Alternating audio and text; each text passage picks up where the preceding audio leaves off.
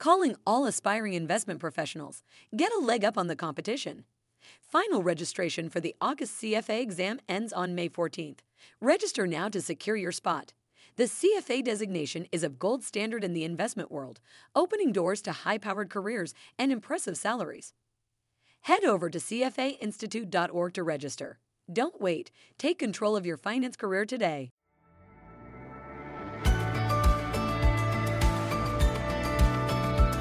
Hi there, my name is Mike Wahlberg, and I'm excited to welcome you to the inaugural episode of Guiding Assets, the flagship investment podcast for CFA Institute. While it has a new name and I've stepped into the host chair, Guiding Assets is in fact an evolution of the amazing CFA Institute podcast, Take 15, which wrapped up a 12-year run last summer. I was a huge fan of Take 15, so I'm thrilled to be part of the relaunch and excited to share our interviews with leading minds in our industry with you. We're going to keep it short and snappy, 25 minutes max, and the goal each episode is to ferret out tangible insights that practitioners can apply in their day-to-day. Speaking of guests, we have a terrific one for today's launch. CFA Institute President and CEO Marg Franklin. Marg took the helm of CFA Institute in September 2019, after over 25 years in investment and wealth management. And as anyone who has had the pleasure of meeting Marg will tell you, she is passionate about moving the financial services industry forward and using the Charter as a force for good in the world. Welcome, Marg.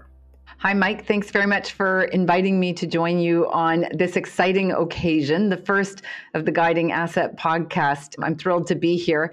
And I think that the last time you and I met was pre-pandemic. It was in person, and we were presenting charter holders to the newly minted charter holders in Vancouver. It seems like a million years ago, but it is nice to be back together, albeit virtually.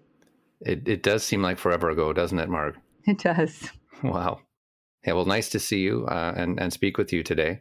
So Marg, today I'd like to set the table for the focus of Guiding Assets. There are a few key themes, which we'll keep coming back to, which reflect the four current strategic priorities guiding you and the Board of Governors of CFA Institute.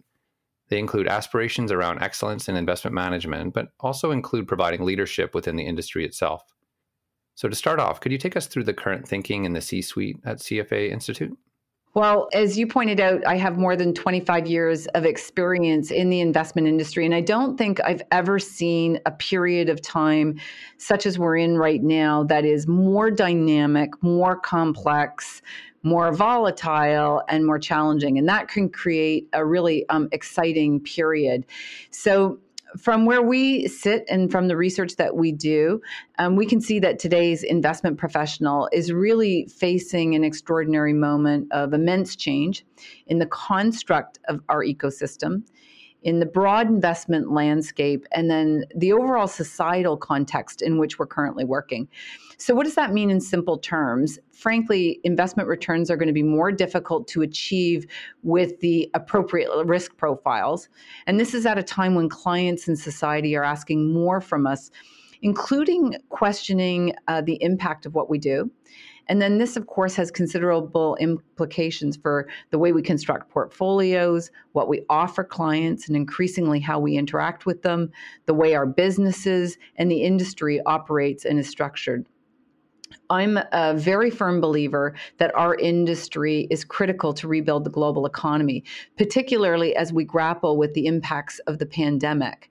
You know, capital is required for almost everything, and we play an essential function when it comes to providing that capital to fuel economic growth and really particularly to achieve financial security for individuals, whether that be through retirement schemes or individual savings. So this presents a real opportunity for the core skills we have, whether that be active management, deep investment analysis, and most certainly capital allocation. But all of these will be reimagined and applied in new ways where we use our analytical skills to make an impact in the most material and tangible ways. One example of this is alternative data and the types of analysis that are needed in different areas. If we take a look at sustainability, for example, this offers a great opportunity for the financial industry to add value for our clients, to use data in different ways, to apply capital in different ways. And when we think about some of the most important aspects of that, we see active stewardship and engagement as essential. So what we really think about is the combination of artificial intelligence and human intelligence to change the way that we're approaching capital allocation, to change the ways that we look at portfolio construction and security analysis. And we've probably never seen a period of such tremendous change, both in what we're doing and the way we're doing it. And I want to thank you for that. I want to pull on that thread a little bit on the technology side, because there is, of course, an incredible evolution taking place in data right now. For analysts and portfolio managers, being able to capably ferret out new data sources, incorporate it into our analysis, being nimble and flexible in our thinking is more important than ever. So what role do you see technology playing in the future of our industry, and what are you and the CFA Institute focused on here? This is probably one of the most interesting aspects of the industry and the one of greatest change in the industry that we see. And it really breaks out into two ways. One is actually data and analytics, and then the technology to work with that data. If we cast our minds back maybe 5 to 10 years ago, broadly speaking, the industry was really far behind the headlines. So certain of the very largest firms had good technology and data embedded in their portfolio management process, but it was really limited to a handful. Increasingly, we see more and more firms accessing that data and using technology to transform the way they look at portfolios. There was a time, I think, that AI really caused fear among many professionals for really as a result of thinking that they would be displaced.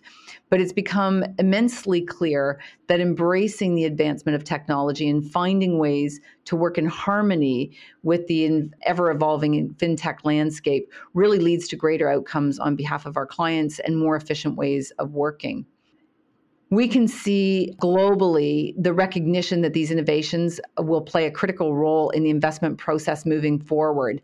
Yet our research is very clear that every institution is at a different stage of their adoption and integration journey.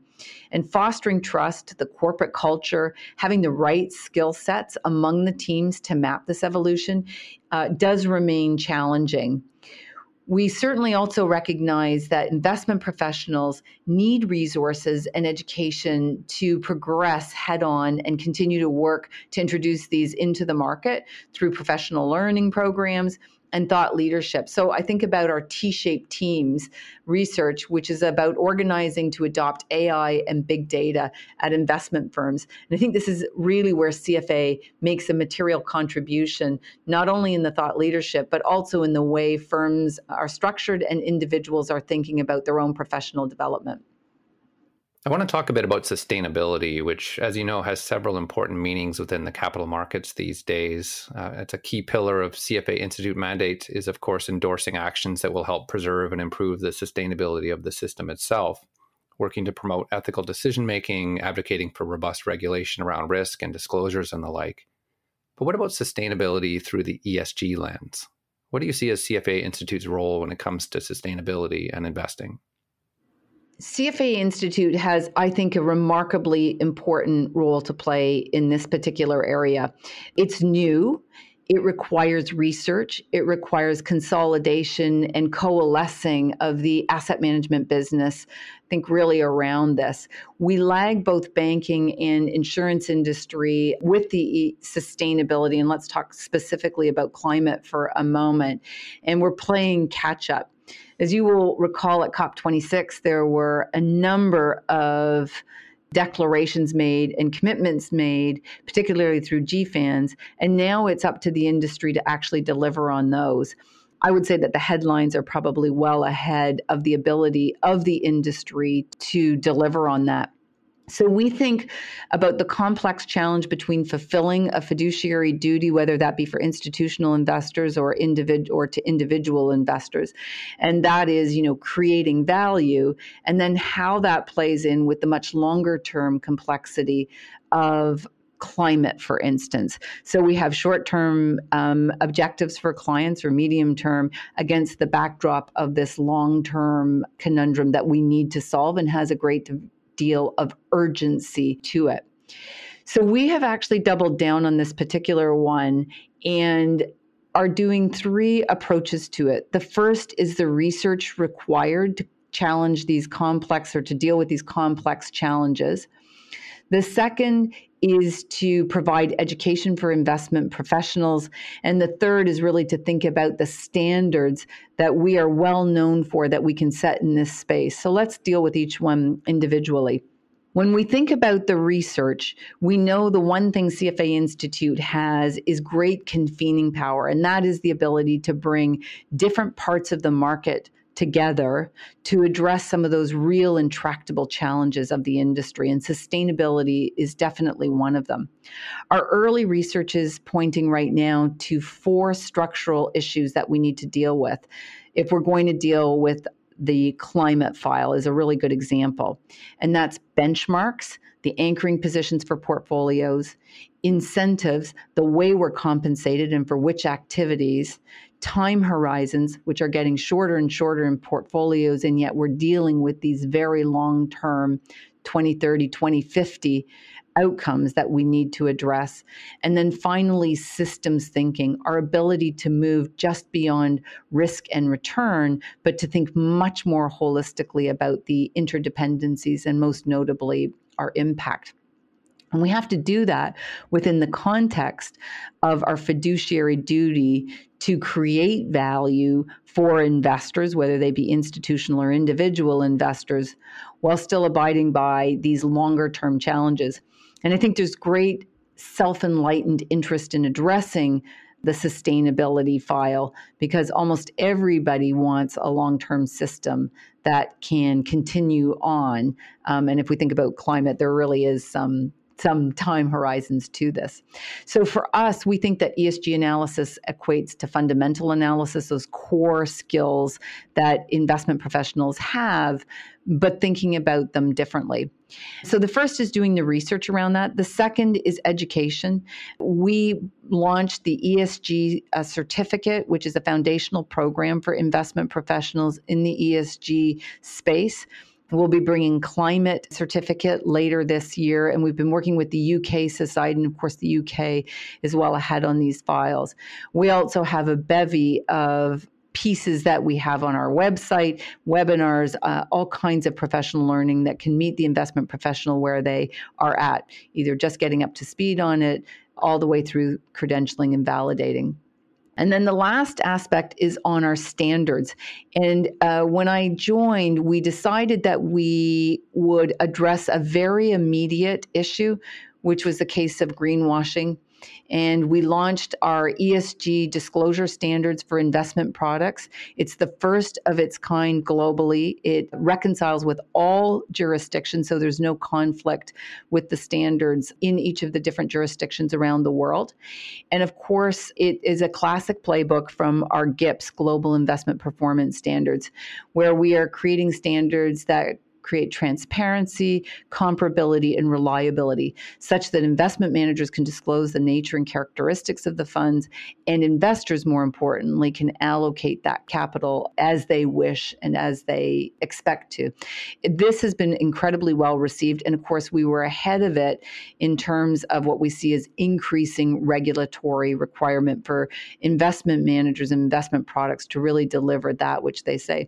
And it's an amazing landscape, where in fact, the definitions, the understanding of different words like sustainability, like ESG integration, things like that that are bandied about really liberally can mean very different things to different people. So again, when we go back to the three playbooks that we have, it's research, education, and standards. And all of these work together to help address the challenges that investment professionals that they see in this really dynamic, amazing opportunity, but very challenging space.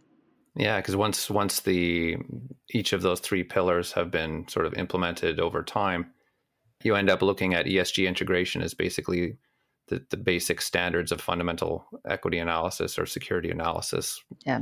It's all built in instead of an add-on or an SRI fund or whatever. It just sort of becomes part of our role as analysts of the security markets.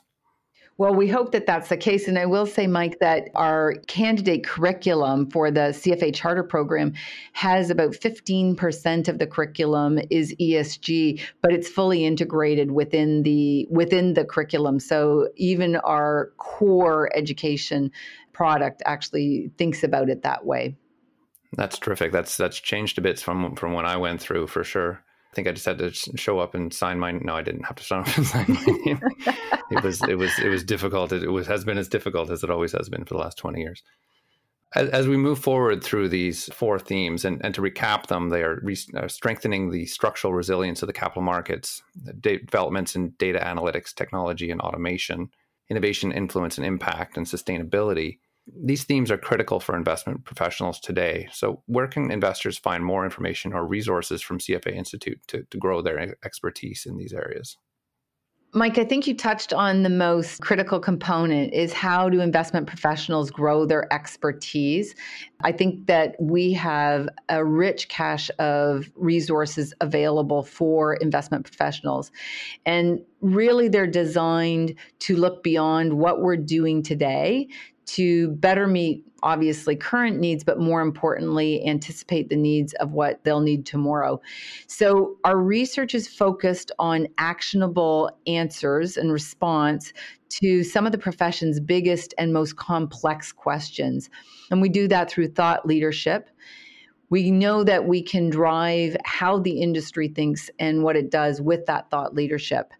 And then, as I mentioned, we do it through our professional standards and especially advocacy, where we can bolster a more principled industry. And what we really leverage off there is our impartiality or our neutrality. And if you think about the composition of CFA Institute and particularly its membership, in our mission, we lead the investment profession through the highest standards of ethics, education, and professional excellence for the ultimate benefit of society. Because we're a not-for-profit organization, we don't have skin in the game for a particular commercial outcome. And because of the very diverse nature of our membership, it comes from all parts of the market. We have no particular angle that we hew to outside of investor outcomes. So I think that creates a forum where we can solve those intractable challenges and then where we can advocate for them. And then finally, we're very committed to expanding our suite of educational products. And that is designed to support new workplace dynamics and professional development, really from career entry all the way through to career exit. You touched a little bit about when we wrote our charters and when we got them. And I think about something like ESG, which wouldn't have played any part in the charter program when I wrote it, but even 5 to 10 years ago was not standard fare. And of course, now it is. And so it's incumbent on us and our responsibility to create those programs as new technology, new topics, and new demands from the industry change what investment professionals need to be really the best that they can be. So I would encourage professionals to seek out our educational programs, such as the certificate in ESG investing. This does a couple of things. First of all, it develops their expertise as it relates to ESG considerations. It also is a certificate that validates that learning. And it also encourage people to look for ways to expand their connections, whether that be learning from thought leaders who are influencing the way that we're approaching our work and exploring these topics in further depth. I think about our annual conference, which is coming up in mid-May, the Alpha Summit. Registration details can be found on our website. I think there's all kinds of really good work, whether it be research, playbooks, or a multitude of professional learning on some of the most important topics that our industry is addressing right now and that investment professionals will need to be successful. Okay, for my final question, it's a two-parter. You ready? I think so. First of all, what was your first job in the industry? And second, if you could take yourself for coffee on the first day of that job, what key piece of advice would you offer yourself? The first job I had was at State Street Global Advisors in Toronto, and I did a whole bunch of things, prepared RFPs, presentations, but one thing that people inside CFA deeply appreciate, and they are searing memories, is once a quarter staying at the office till close to midnight to get the returns in for the composites to fulfill the performance presentation standards, which back then were called AIMR-PPS, now known as GIPS. So it does, I think, give our teams here in those divisions some affection for me for knowing exactly what goes into, back in the day, preparing those performance presentation standards. And if I took myself out for coffee, I would say really work on your networks, surround yourself with people that are better than you, expand your horizons so that you can see round corners, so that you can see what's coming down the pike. So I might have had very particular activities, but saying yes to lots of people who were doing interesting work and being really open-minded, I think, is critically important. When I started in the career, started in the business, I always thought it was going to be a really exciting career. It had a lot of dimensions to it: behavioral finance, economics, math, political aspects. There was so much in it, client interaction, so much in it. And I still remain as excited and as interested as I thought I would be in those first few months at SSGA. Thanks so much for joining us, Marg. It's been a real pleasure chatting with you again. And we hope to have you on in a future episode to dive even deeper into these topics. I'd love to come back. And there we have it. That brings the first episode of Guiding Assets to a close. Please be sure to subscribe if you haven't already, as we are already busy at work on the next few episodes, and you will not want to miss them. I'm Mike Wahlberg, and this has been Guiding Assets.